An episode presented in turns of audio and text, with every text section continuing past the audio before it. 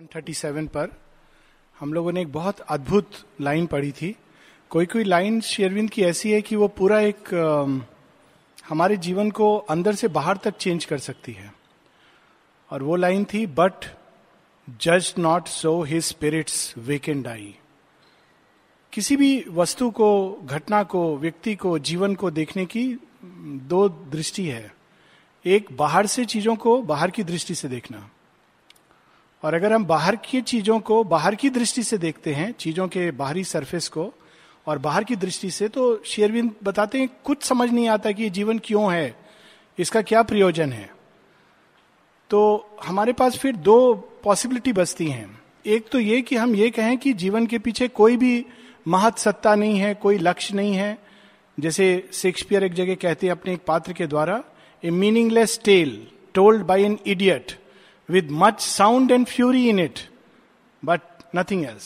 बहुत जैसे कोई एक ड्रामा हो, ऐसी ड्रामा होते हैं, ऐसी पिक्चर्स भी होती हैं जिसमें बहुत कुछ है लेकिन आपको समझ नहीं आता कि ये पिक्चर है किस लिए, बनी क्यों है, इसका क्या मीनिंग है, क्या लक्ष्य है।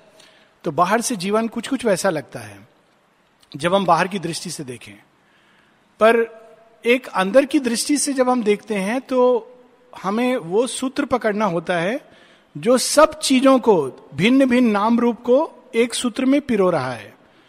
तो अश्वपति ने वो सूत्र पकड़ लिया है और इसलिए वो बिल्कुल भिन्न दृष्टि से सब कुछ देख रहे हैं। और छोटे से छोटा जीवाणु जब वो देख रहे हैं, छोटे से छोटे जीव को देख रहे हैं, तो वो ये नहीं देख रहे हैं कि भगवान ने ये सृष्टि में सब क्यों बनाया। वास्तव में अगर ईश्वर प्राप्ति ही लक्ष्य है तो ये सारा तमाशा खेल बिल्कुल व्यर्थ लगता है कि if that is the goal then why divine created all this. तो सीधा केवल सोल्स को क्रिएट करना था, सोल्स के अंदर एस्पिरेशन होनी थी और सोल को सीधा फ्यूज हो जाना था। और उससे एक और बड़ा प्रश्न आएगा कि फिर सोल्स आई ही क्यों इस सृष्टि में। तो श्री अरविंद कहते हैं नहीं, ये लक्ष्य नहीं है, इसके पीछे एक अन्य प्रयोजन है। और वो प्रयोजन यहां पर श्री अरविंद इंट्रोड्यूस कर रहे हैं, जगह जगह इस चीज को इंट्रोड्यूस करते हैं अपने अपने ढंग से। और वो है जिसको इंग्लिश में इवोल्यूशन और हिंदी में क्रमिक विकास, ए प्रोग्रेसिव इवोल्यूशन। अब इवोल्यूशन का पूरा अर्थ श्री अरविंद बदल देते हैं। जो विज्ञान में इवोल्यूशन की बात है वो केवल change of form, change of form from one species to another, लेकिन उस फॉर्म के बदलाव से क्या अंतर पड़ता है। डार्विन कहते हैं केवल सर्वाइवल ऑफ द फिटेस्ट, जो ज्यादा शक्तिशाली है, बलशाली है, वो बचेगा। लेकिन तब बहुत अटपटा लगता है क्योंकि बैक्टीरिया और वायरस अभी तक एग्जिस्ट करते हैं और मनुष्य को गिरा देते हैं। हिरण एग्जिस्ट करता है और टाइगर एक्सटिंक्ट हो रहा है। तो अगर उस दृष्टि से देखें कि केवल जीवन बलशाली को बचाने के, बलशाली ही सरवाइव करेगा, उसके लिए बना है, तो कोई भी चीज माने नहीं रखती है। श्री अरविंद कहते हैं evolution is about progressive manifestation. जीवन के पीछे एक आत्मतत्व है, वो धीरे धीरे धीरे विकसित हो रहा है, मैनिफेस्ट कर रहा है, एक्सप्रेस कर रहा है जड़ तत्व के माध्यम से। और तब सब कुछ का अर्थ बिल्कुल भिन्न नजर आता है, चाहे वो सृष्टि के जीवन को देखें हम, या व्यक्तिगत जीवन को देखें, या एक समाज और समूह के जीवन को देखें। तब हम लोगों को समझ आता है कि हर चीज एक स्टेज है और स्टेप है, और वो स्टेप को हम छलांग नहीं लगा सकते हैं, वो स्टेप्स के थ्रू हमको जाना होता है टू रीच दैट अल्टीमेट। छलांग लगाने का मतलब है जो इंस्ट्रूमेंट है उसको डिस्कार्ड करना, लेकिन मैनिफेस्टेशन का मतलब है इंस्ट्रूमेंट को इतना डेवलप करते जाना, development of capacities, development of possibilities, कि वो इंस्ट्रूमेंट अपने आप में जो कुछ हमारे अंदर संभावना के रूप में है उसको प्रकट कर सके। कल्पना करें कि एक ऐसा व्यक्ति जिसके अंदर बहुत ज्ञान है लेकिन गूंगा है, या एक ऐसा व्यक्ति जिसके हृदय में गान भरा हुआ है, ज्ञान नहीं गान, जो ज्ञान से भी ऊपर होता है, लेकिन कंठ उसका अवरुद्ध है, तो he can not express it. तो इंस्ट्रूमेंट्स भी डेवलप होने हैं, और इसीलिए सारी प्रॉब्लम इवोल्यूशन की यही है। तो अब उस उस ओर श्री अरविंद हम लोगों की दृष्टि डालते हैं बड़े सुंदर ढंग से। ये लाइन हम लोगों ने लास्ट टाइम पढ़ी थी एक सौ अड़तीस, pregnant with magic will and change divine. एक कीड़े के रेंगने में श्री अरविंद क्या देख रहे हैं कि अरे इस कीड़े के अंदर दिव्यत्व छिपा है। ये दृष्टि केवल भगवान की दृष्टि हो सकती है। बड़ी सुंदर लाइन है श्री अरविंद की, एक छोटी सी कविता है, गॉड, भगवान कौन है, भगवान की पहचान क्या है। भगवान क्या तन के बैठता है, भगवान क्या गेरुआ पहनता है, भगवान क्या हिमालय में रहता है, भगवान क्या है। बड़ी सुंदर कविता है, God. O thou who pervadest all the worlds below yet sittest above. नीचे से नीचे श्रेणी में चला जाता है बिना किसी हिचकिटाहट के, फिर भी वो ऊपर विद्यमान है। O thou who pervadest all the worlds below yet sittest above, master of all who work and rule and know, servant of love. किसका वो स्वामी है? जो जानते हैं, ज्ञानी हैं, उनका स्वामी है। जो कर्म करते हैं उनका स्वामी है, जो राज्य करते हैं उनका स्वामी है। लेकिन एक है जिसका दास बनता है भगवान, और दास बन के वो सब कुछ करेगा दास के रूप में। किसका? Servant of love. ये भगवान की पहचान है। आगे बोलते हैं, O thou who disdainest not the worm to be nor even the clod. कीड़े को भी है कीड़ा, वो भी बहुत बार अब हम लोग अब शब्द नाली का कीड़ा, कीड़ा जैसे कीड़े के अंदर भगवान नहीं है। O thou who disdainest not the worm to be nor even the clod. मिट्टी की ढीले को भी वो ये नहीं कि ये तो केवल मिट्टी है, वो कहता है मिट्टी, अच्छा ये मिट्टी से मैं मूर्ति बना सकता हूँ। This is the divine vision. अच्छा ये कैटरपिलर है, वर्म है, इसके अंदर तो बटरफ्लाई छिपी हुई है। Nor even the clod, therefore we know by that humility that thou art God. भगवान की पहचान ग्रेटनेस में नहीं है, भगवान की पहचान है कि इतना ग्रेट होके वो विनम्र इतना है कि वो मिट्टी के ढेले में भी समा जाता है, कीड़े के अंदर समा जाता है, प्रेम का दास बन जाता है। This is the greatness of the divine. So ये भाव अब यहां पर श्री अरविंद उसको दूसरे ढंग से प्रकट कर रहे हैं। The first writhings of the cosmic serpent force uncoiled from the mystic ring of mother's matter strands, it mused, it raised its head in the warm air of life. अब इस पैसेज में हम दो चीजें देखेंगे एक साथ। एक, हम इसमें देख सकते हैं बाहर की एक दृश्य का वर्णन। एक सबसे निम्न कोटि का प्राणी होता है कीड़ा, सर्प। क्यों? वो रेंगता है जमीन पर, वो ना सिर उठा सकता है, ना भाग सकता है, ना उड़ सकता है, ना हवाई जहाज में बैठ सकता है। लेकिन उसको first readings of the cosmic, लेकिन साथ साथ उसका इनर ट्रुथ भी, जो शक्ति, जो पूर्ण प्रज्ञा, जो परम शक्ति छिपी हुई है जड़ तत्व के अंदर, ये उसका पहला मैनिफेस्टेशन है। सीधा वो मैटर को एकदम ट्रांसफॉर्म नहीं कर सकती है, पहले वो मैटर के ऊपर हल्का सा चलना। सो so, यहां पर उसका वर्णन है। It could not cast off yet night's stiffening sleep और where as yet mind's wonder flakes and streaks, put on its jewelled head hood the crown of soul और stand erect in the blaze of spirit sun. जब व्यक्ति सुबह में उठता है तो सबसे पहले बॉडी का स्टिफनेस दूर करता है। सीधा अगर कोई बोले हाँ चलो एक्सरसाइज शुरू करो तो it's difficult. First the force has to be loosened. और हर चीज में ये नियम लागू होता है, इन एवरी थिंग, कि स्टेप बाय स्टेप चीजें इवॉल्व करती हैं। इवन योग द्वारा श्री अरविंद कहते हैं कि टाइम फ्रेम एक्सेलरेट होता है लेकिन प्रोसेस सेम है। Steps are there, stages are there. हम एक्सेलरेट कर सकते हैं प्रोसेस को टाइम पॉइंट ऑफ व्यू से, but the stages and steps one has to go through. तो यहां पर उसका डिस्क्रिप्शन है। इसको हम रियल लाइफ में, एक कथा मुझे याद आती है, जब पहली बार ओलिवर राइट और विल्बर राइट, ये जो राइट बंधु, राइट मतलब W R I G S T right, तो उन्होंने कल्पना की। कल्पना तो खैर लियोनार्डो डाविंची ने पाँच सौ वर्ष पहले की थी, लेकिन जब उन्होंने कल्पना की कि इस उन्नीसवीं सदी में कि जहाज बनाया जा सकता है हवा में उड़ने के लिए, तो उनके फादर प्रीस्ट थे, क्रिश्चियन प्रीस्ट थे, और उन्होंने कहा पिता ने, असंभव, तुम लोग धर्म से भटक गए हो, धर्म का रास्ता ये नहीं है, हवाई जहाज बढ़ाना ये धर्म का क्या रास्ता है, ये सब संभव ही नहीं है, जो चीज भगवान ने नहीं बनाई वो मनुष्य कैसे बना सकता है। तो उन्होंने अपने बच्चे को बिल्कुल कंडेम कर दिया। तो बेटा क्या करता है, उन्होंने मिल करके क्या बनाया, सबसे पहले बलून। बलून में आदमी कुछ दूर उठ सकता था। फिर बनाया एक ऐसा जहाज जो सौ मीटर जाकर के थोड़ा उठ करके लैंड कर जाता था। उस जहाज में जब बना तो कई लोगों ने, लेकिन इसका फायदा क्या हुआ, सौ मीटर जाकर के तुम वहां फिर से गिर गए, इसका क्या लाभ हुआ। वो देख नहीं पा रहे थे कि ये जो पहला कदम मनुष्य ने लिया था वास्तव में वही कदम उसको सितारों के आगे ले जाएगा. This was the first step. और ये स्टेप उतना ही जरूरी था जितना अपोलो का मिशन या अंतरिक्ष का अभियान. So each of these step is a step and stage in the evolutionary process. तो वो श्री अरविंद हम लोगों को बता रहे हैं. As yet as yet where only seen foulness and force the secret crawl of consciousness to light through a fertile slime of lust and battering sense, beneath the body's crust of thickened self, a tardy ferment worked, working in the dark, the turbid east of nature's passionate change. कितना सुंदर ये वर्णन है.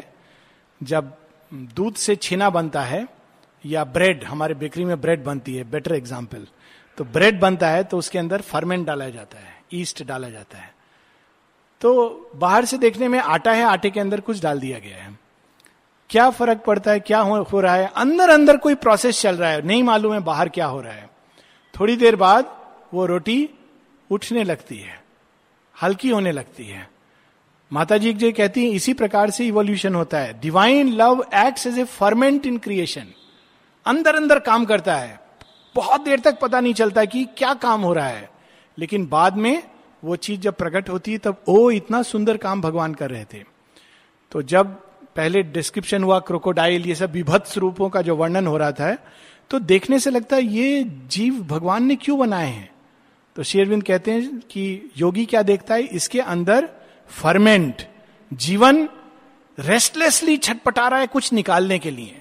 सबसे पहले वो ये प्रकट करता है, फिर उसको सरपास करके एक सुंदर फॉर्म प्रकट करेगा. That is the description.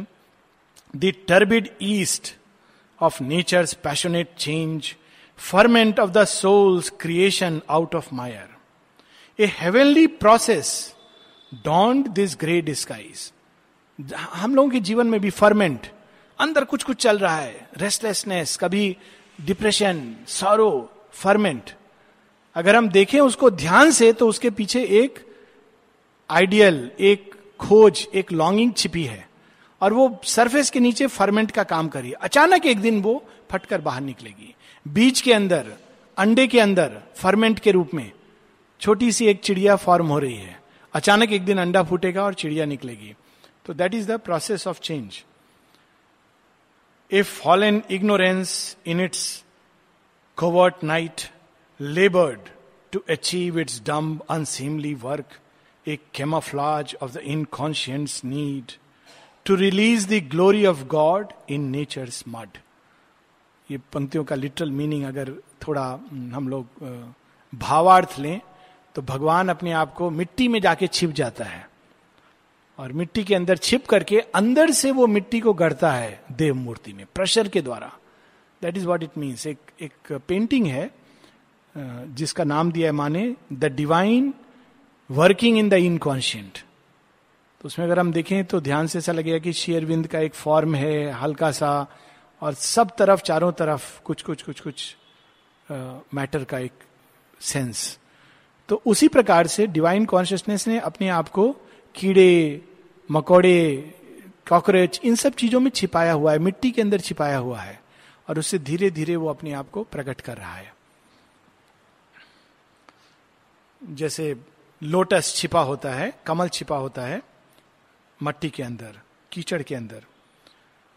His sight spiritual in embodying orbs could pierce through the grey phosphorescent haze and scan the secrets of the shifting flux that animates these mute and solid cells and leads the thought and longing of the flesh and the keen lust and hunger of its will.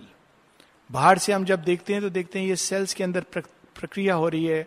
Biologist बोलते हैं ये प्रक्रिया होती है तो feeling arise होती है, वो प्रक्रिया होती है तो विचार अराइज होता है, ये प्रोसेस होती है तो सेंसेशन अराइज होता है.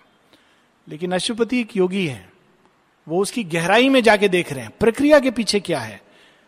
उस पीछे वो देखते हैं कि एक चेतना कार्य कर रही है, और वो चेतना सेल्स को यूज करती है, सेल्स की प्रोसेस को यूज करती है, और वो प्रोसेस के होने से बाहर कुछ घटनाएं, बाहर कुछ इवेंट्स, बाहर कुछ प्रोसेसेस, बाहर कुछ एक्शंस डेवलप करते हैं, लेकिन इन सब के पीछे एक कॉन्शियसनेस कार्य कर रही है. तो अश्वपति इस पूरी जर्नी को, इस पूरे प्रोसेस को देखते हैं.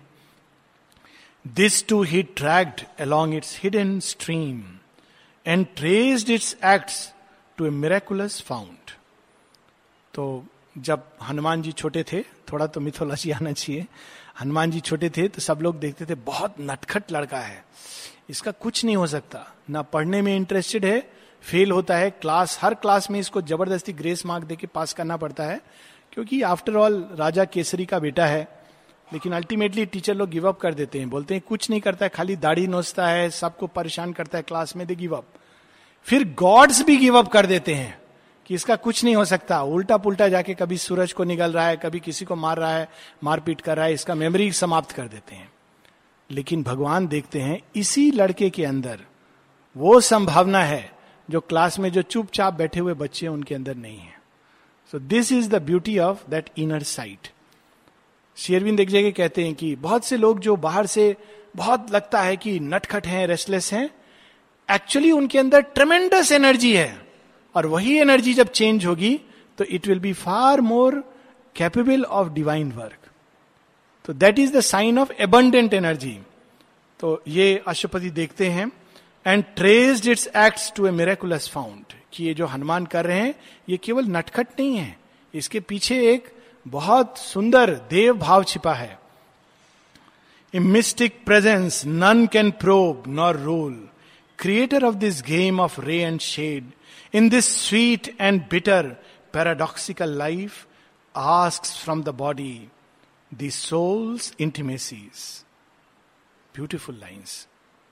कि जीवन के दो रूप हैं, एक sweet बहुत सुंदर और एक bitter करेले जैसा कड़वा, कोई चीज पता नहीं उससे भी कड़वा होता होगा, नीम, आई डोंट नो, नीम और करेला साथ में, वो एक रूप है, दूसरा एक स्वीट रूप है. और इन दोनों के थ्रू क्या काम हो रहा है, श्री अरविंद बता रहे हैं कि बॉडी को चेंज किया जा रहा है ताकि सोल के अंदर जो कुछ संभावना बीज रूप में है वो फिजिकल मैटर में प्रकट हो सके.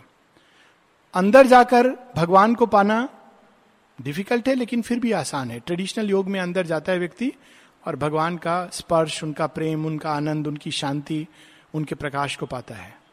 लेकिन जब उस प्रेम, प्रकाश, आनंद, शांति को बाहर प्रकट करना चाहता है मेटीरियल आधार पर, तो मैटर उसको सपोर्ट नहीं करता है. एक जगह माँ कहती हैं there is only one reason for suffering, पीड़ा का एक ही कारण है, क्या कहती, imperfection of matter and material life. जो कुछ जड़ तत्व के आधार पर है वो रिस्पॉन्ड ही नहीं करता है. जैसे कोई बहुत बड़ा संगीतज्ञ आ जाए और बोले मैं संगीत निकालूंगा, लेकिन उसको जो दिया जाए बांसुरी, उसमें केवल एक छेद हो, तो कहेगा पहले ठीक तो करो, इसको पूरा बनाओ.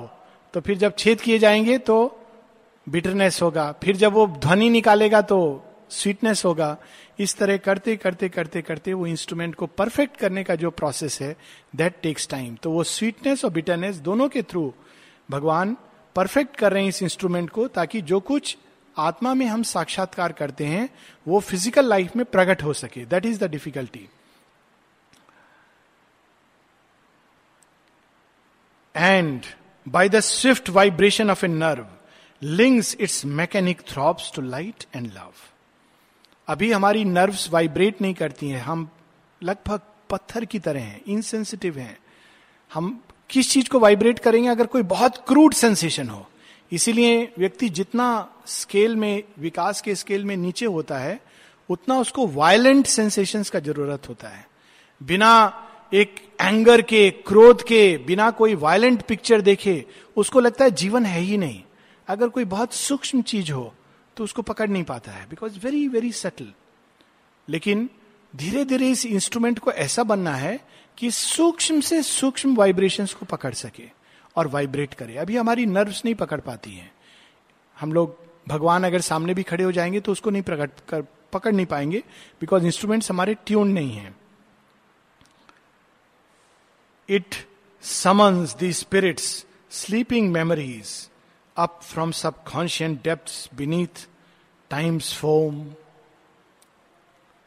oblivious of their flame of happy truth, arriving with heavy eyes that hardly see. They come disguised as feelings and desires, like weeds upon the surface float a while, and rise and sing on a somnambulist tide. क्या beautiful visual image है. Heavy eyes. नींद से कोई व्यक्ति उठता है और उसको अचानक सामने में कोई दृश्य दिखाया जाए, बड़ा सुंदर दृश्य. वो अच्छा हाँ क्या है, देखो देखो कितना सुंदर है, क्या सुंदर है, कुछ नहीं दिख रहा है. आई स्टिल रिमेम्बर बच्चों को उठाने का एक तरीका, यहाँ तो कोई शायद काम नहीं हो लेकिन पीपल कैन यूज इट. एक बार मेरी फिजिकल मदर ने यूज किया था. जब मैं देर से उठ रहा था तो उन्होंने अचानक मुझे बोला, देखो देखो हाथी पेड़ पर चढ़ रहा है. एकदम स्टार्टल के साथ में जगा, क्या हाथी पेड़ पर चढ़ रहा है, एकदम असंभव चीज. वो असंभव वर्ड आया ही नहीं. I thought it is real, क्योंकि वो स्वप्न जगत में सब कुछ रियल होता है. हाथी पेड़ पर चढ़ रहा है, कहां कहां, और मैं एकदम भाग करके बाहर. चलो तैयार हो जाओ स्कूल जाने के लिए. It was anticlimax because you have heavy eyes, you cannot see things. तो उस आंख से अचानक वो दृश्य हम देख नहीं सकते हैं. तो शेरविन कहते हैं उन हैवी आईज से हम क्या देखते हैं, डिजायर, फीलिंग्स. लेकिन जब हम उसके गहराई में जाते हैं तो उन फीलिंग्स और डिजायर्स के पीछे हम देखते हैं एक लॉन्गिंग. उस लॉन्गिंग के गहराई में जब जाते हैं तो हम देखते हैं एक सीकिंग. सीकिंग के गहराई में जाते हैं तो देखते हैं हम aspiration for a perfect ideal life upon earth. हर एक डिजायर और फीलिंग के पीछे गहराई में यही छिपा है. लेकिन चूंकि हम उस गहराई को नहीं पकड़ते हैं तो it comes, floats and sinks, floats and sinks. जैसे कोई उठा, बोला नहीं नहीं सोने दो, सो गया, फिर उठा, फिर सो गया, फिर उठा, फिर सो गया. लेकिन उसके गहराई में अगर वो जाएगा तो वो उस सत्य को पकड़ेगा कि ये ये चीजें जो हो रही हैं सरफेस पे, उसके पीछे एक डीपर ट्रुथ छिपा है और उसको योगी पकड़ता है. Impure, degraded though her motions are, always a heaven truth breeds in life's deeps, in her obscurest members burns that fire. Even जो हम बाहरी दृष्टि से देखें, ये तो केवल it is evil, it is just a desire. Obscure, obscurest members, अंधकार में जो चीज है उसके अंदर भी शेरविन कहते हैं एक हेवनली ट्रूथ छिपा हुआ है. और उस हेवनली ट्रूथ को ना केवल खोजना, उसको प्रकट करना, this is the great task of man. उसको छोड़ना, हर चीज को, ये ऑब्सक्योर है, ये ऑब्सक्योर है, ये अंधकार है, तो अंधकार से प्रकाश में चले जाना, ये पुराना योग है. अंधकार से अंधकार में गति के पीछे एक महत स्वर्गीय सत्य छिपा है, एक प्रकाश है, एक अग्नि जल रही है, और उसको प्रकट करना is the difficult task given to man. एक और जगह शेरविन कहते हैं कि each part in us desires its absolute. केवल सोल नहीं चाहती है एब्सोल्यूट को. Mind desires an absolute of knowledge, heart desires an absolute of love, will desires an absolute of power, body desires an absolute of beauty and perfection of form. तो उस दिशा में बढ़ना, that is the process. A touch of God's rapture in creation's acts, a lost remembrance of felicity lurks still in the dumb roots of death and birth. और इसी कारण जीवन की ऑब्सक्योरेस्ट, निम्न से निम्न गति के अंदर एक आनंद का आभास छिपा हुआ है. इवन जिसको कहा जाए कि सबसे निम्न गति है, even there there is a rapture of God, निम्न, degraded, impure, yet it is there as a first touch of God in creation. और इसीलिए पेड़, पौधे, पत्ते, प्रकृति, इसके बीच में जाने से एक खुशी, एक हर्ष का आभास होता है. कई बार एकदम बैरन लैंडस्केप, डेजर्ट, डेजर्ट लोग देखना चाहते हैं, क्यों, उसमें एक सौंदर्य है. कोई पूछे डेजर्ट में क्या सौंदर्य है, इसमें तो कोई रूप नहीं है, कोई नाम नहीं है, केवल प्रकाश का चेंजिंग कलर्स है, कोई रास्ता नहीं है. लेकिन डेजर्ट का अपना सौंदर्य है. पहाड़ जिनके ऊपर कोई वेजिटेशन नहीं है, उसका अपना सौंदर्य है. और वो सौंदर्य इसलिए है क्योंकि बैरन से बैरन चीज, एक ऐसी चीज जिसके ऊपर बंजर से बंजर भूमि, उसके अंदर भी एक आनंद की स्फुरना छिपी हुई है. The world's senseless beauty mirrors God's delight. That rapture smile is secret everywhere. हर जगह भगवान मुस्कुरा रहे हैं. पहाड़ में, पौधे में, पत्ते में, जीव में, जंतु में, नदी में, आकाश में, आकाश गंगा में, सितारों में. केवल एक जगह उनके मुस्कान को ढूंढना कठिन होता है, वो है मनुष्य में. The most difficult is to see his smile in human beings. मनुष्य स्माइल करेगा तो आदमी सोचता है क्यों मुस्कुरा रहा है, क्या कारण है, इसके पीछे अल्टीरियर मोटिव क्या है. There can be a natural beautiful smile. तो वो चीज केवल मनुष्य में डिफिकल्ट होता है, वरना सब जगह that rapture smile is secret everywhere. कितनी सुंदर पंक्ति है ये. It flows in the wind's breath in the tree sap. हवा की झोंका जब स्पर्श करता है तो हम महसूस कर सकते, अरे किसी देवता ने हल्के से हमको छुआ है. रोए खड़े हो जाते कभी कभी. It's literally like a God's touch. हवा का झोंका, wind's breath.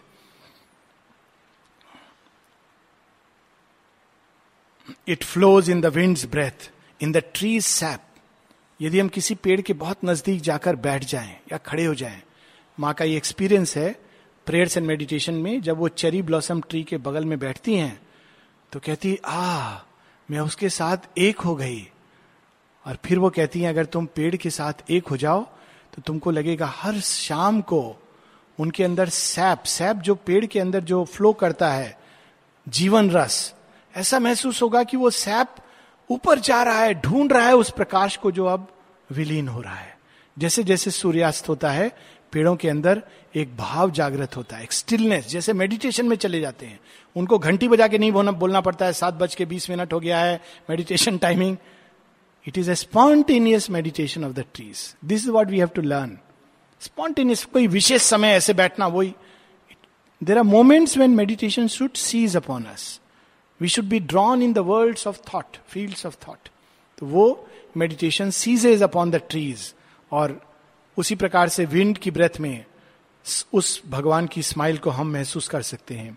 Its hued magnificence blooms in leaves and flowers. When life broke through its half drowse in the plant that feels and suffers but cannot move or cry. In beast and in winged bird and thinking man, it made of the heart's rhythm its music's beat. It forced the unconscious tissues to awake and ask for happiness and earn the pang and thrill with pleasure and laughter of brief delight and quiver with pain and crave for ecstasy.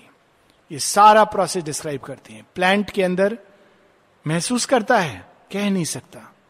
हम लोग कितने crudely करते हैं, तोड़ा, ऐसे हाथ में लिया, फेंका. You can feel the pain actually. If you see it, if you are sensitive, you can feel the plant's pain. सड़क पर पड़ा होगा और सब साधक लोग जा रहे हैं साधना करने, लेकिन रास्ते में एक प्लांट, एक पत्ता, एक फूल. There is no sensitivity to feel कि वो पड़ा हुआ है. That is the evolution, to feel that. और वो कह नहीं सकता है कि मैं पीड़ित हूं. माँ कहती है शाम को, माँ नहीं कहती, माँ कहती है जब कोई चीज तोड़ो तो देख करके वो रेडी है कि नहीं. इंडियन कल्चर में शाम को फूल नहीं तोड़ा जाता था क्योंकि वो कहा जाता है कि वो that is not the time to pluck them. सुबह में फूल तोड़े जाते हैं कायदे से, before the sunrise. Because they offer themselves. So that is the, Sherwin कहते हैं पहले पहले उस तरह से वो प्रस्फुटित होता है. फिर चिड़िया जब उड़ती है अचानक पंख फैला के, उसके अंदर भगवान का जॉय. फिर छोटी छोटी एक्ट्स में जिसमें लाफ्टर, एक्सटेसी, पैंग, ये सब एक्सपीरियंस के द्वारा हम तैयार होते हैं भगवान के स्पर्श के लिए. इसमें एक बड़ी सुंदर लाइन थी, हाँ, and made of the heart's rhythm its music's beat. एक बहुत सुंदर संगीत है जो हम लोगों ने मेडिकल कॉलेज में सीखा था. जब पहला बार स्टेथोस्कोप लगा के हार्ट पर रखा तो धक धक, it's really like a music, it's beat. और क्या डिवाइन म्यूजिक है कि एक बार सेटिंग करते हैं भगवान बैकग्राउंड म्यूजिक, तो अगर हम कितना गड़बड़ करते हैं फिर भी इतना साल तक वो ठीक ठाक चलता है. It is amazing. कोई म्यूजिकल इंस्ट्रूमेंट ऐसे नहीं चलेगा, but continuous rhythm rhythm rhythm rhythm. So कैसे कैसे हर चीज में हम भगवान का म्यूजिक, इवन अगर हम कभी कभी धरती को, पता नहीं किया है कि नहीं, धरती के अंदर ऊपर कान रख दीजिए. रेड इंडियंस ये कला जानते थे, तो आप धरती के अंदर एक म्यूजिक है, यू कैन हियर दैट. नदी नाले बहते हैं, उसमें एक म्यूजिक है, और ये सब म्यूजिक भगवान की रचना है. जब समुद्र रोर करता है उसके अंदर एक म्यूजिक है. ये सब अलग अलग इंस्ट्रूमेंट है. Imperative, voiceless, ill understood, too far from light, too close to being's core, born strangely in time from the eternal bliss, it presses on heart's care and vibrant nerve, its sharp self-seeking tears our consciousness, our pain and pleasure have that sting for cause. एक ऐसे सर्प ने हमको डसा हुआ है कि इसका इलाज हम जगह जगह ढूंढेंगे, पर वो रहेगा. वो दंश क्यों है, दैट पेन एंड प्लेजर का दंश? क्योंकि हम वास्तव में उस ब्लिस को ढूंढ रहे हैं, उस लव को ढूंढ रहे हैं, उस शक्ति को ढूंढ रहे हैं. एंड स्टेप्स बाय स्टेप सीधा अगर वो ब्लिस हमारे सामने खड़ा हो जाए या टच करे तो हम स्कैटर हो जाएंगे. माँ कहती हैं जब ब्लिस का वर्ल्ड आया था टच करने के लिए पृथ्वी को, तो कोई तैयार नहीं था. मां कहती है अगर डिवाइन लव मैनिफेस्ट हो जाए धरती के ऊपर तो हम सब पिघल जाएंगे, पूरी सृष्टि समाप्त हो जाएगी. उसका टच इतना भयानक है. तो भगवान क्या करते हैं, सीधा डिवाइन लव के लिए हम तैयार नहीं हैं, ह्यूमन लव के लिए भी तैयार नहीं है अनफॉर्चुनेटली, तो एनिमल लव, उसको हम लोग बोलते हैं लव, इट इज एनिमल, उसके लिए भी अगर तैयार नहीं है तो just the simple plant level का लव, उसके लिए भी तैयार नहीं है तो स्टोन लेवल का लव. स्टोन लेवल का लव क्या है? मैकेनिकल. दो व्यक्ति साथ रह रहे हैं, मैकेनिकल टुगेदरनेस, दैट्स इट. तो ये बट दैट इज नीडेड, क्योंकि स्टेप्स बाय स्टेप, जब फाइनल स्टेप ग्रेडेशंस क्रॉस करके तब हम तैयार होते हैं दिव्य दिव्य लव का और दिव्य आनंद का आघात सहने के लिए. Otherwise we will break down. कितने योग के रास्ते पे there are more breakdowns than realisations. अगर रियली काउंट किया जाए तो रियलाइज लोग उंगली पर गिने जा सकते हैं, शायद वो भी मुश्किल हो, लेकिन ब्रेकडाउन के केसेस बहुत गिने जाएंगे, क्योंकि it is difficult to bear that that stroke. Instinct with it but blind to its true joy, the soul's desire की leaps out towards passing things. अक्सर लोग बोलते हैं ये भगवान ने क्यों बनाया, पासिंग चीजों के लिए, अट्रैक्शन, ट्रांजिएंट चीजों के लिए. तो कोई बच्चे से कोई बच्चा अगर ऐसे पूछे मुझे नर्सरी में क्यों भेज रहे हो, आप तो कहते हो कि मुझे हवाई जहाज उड़ाना है, तो मुझे हवाई जहाज में सीधा भेज दीजिए, मैं, मैं उड़ा दूंगा हवाई जहाज. तो पिता बोलेंगे नहीं नहीं तुम नहीं समझोगे, हवाई जहाज उड़ाने के लिए या डॉक्टर बनने के लिए तुमको पहले एबीसीडी सीखना है. तो बच्चा बोलेगा ये क्या लॉजिक हुआ आपका, आप हमको वो सब सिखा रहे हो. अगर बच्चा बहुत लॉजिकल हुआ, आजकल के बच्चे होते हैं, तो बोलेंगे कि ग्यारहवीं बारहवीं पास करने के बाद आप बोलते हो मैं डॉक्टर या मेडिकल ट्रेनिंग या हवाई जहाज में जा सकता हूं. बोलेगा हाँ, तो फिर ये सब जो मैं पढ़ूंगा याद रखूंगा. बोले नहीं, सब भूल जाओगे तुम, तो मुझे क्यों भेज रहे हो इस ट्रेनिंग के लिए. तो पिता क्या बोलेगा, कहेगा ये ट्रेनिंग तुम्हारे लिए जरूरी है, तुम इस ट्रेनिंग के बिना हवाई जहाज उड़ाना तो दूर है, उसमें बैठने के योग्य भी नहीं होगे, you will be scared, so you have to go through this stage. तो यहां पर उसका रीजन शेरविन बताते हैं, instinct with it, pain and pleasure के पीछे आनंद पाने का. वास्तव में पेन क्या है, वो जो ब्लिस हमको मिल रहा था मोमेंटरीली, उसका खो जाना या उसका प्राप्त नहीं होना, that is the pain. So it is instinct with bliss, उसके पीछे खोज वही है.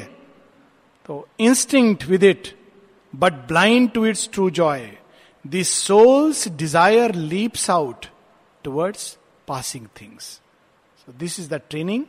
सिंथेसिस ऑफ योग में शेरविन कहते हैं चैत्य के पूर्ण विकस, विकसित होने में ये दो स्टेप्स हैं. It must first lean out on earth and learn to love all that is on earth. It must learn to love humanity before it can leap towards the divine. वो वो unless one has learn that step stage one can not cross. और last में all nature's longing drive none can resist comes surging through the blind and quickened sense. An ecstasy of the infinite is her cause. It turns in us to finite loves and lusts.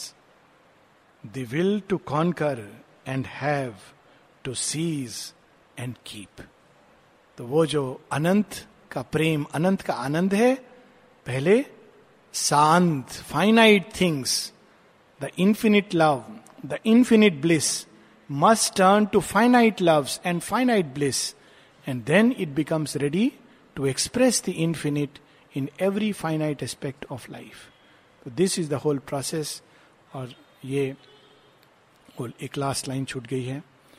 To enlarge life's, to enlarge life's room and scope and pleasure's range, to battle and overcome and make one's own. The hope to rule, the hope to mix one's joy with others' joy.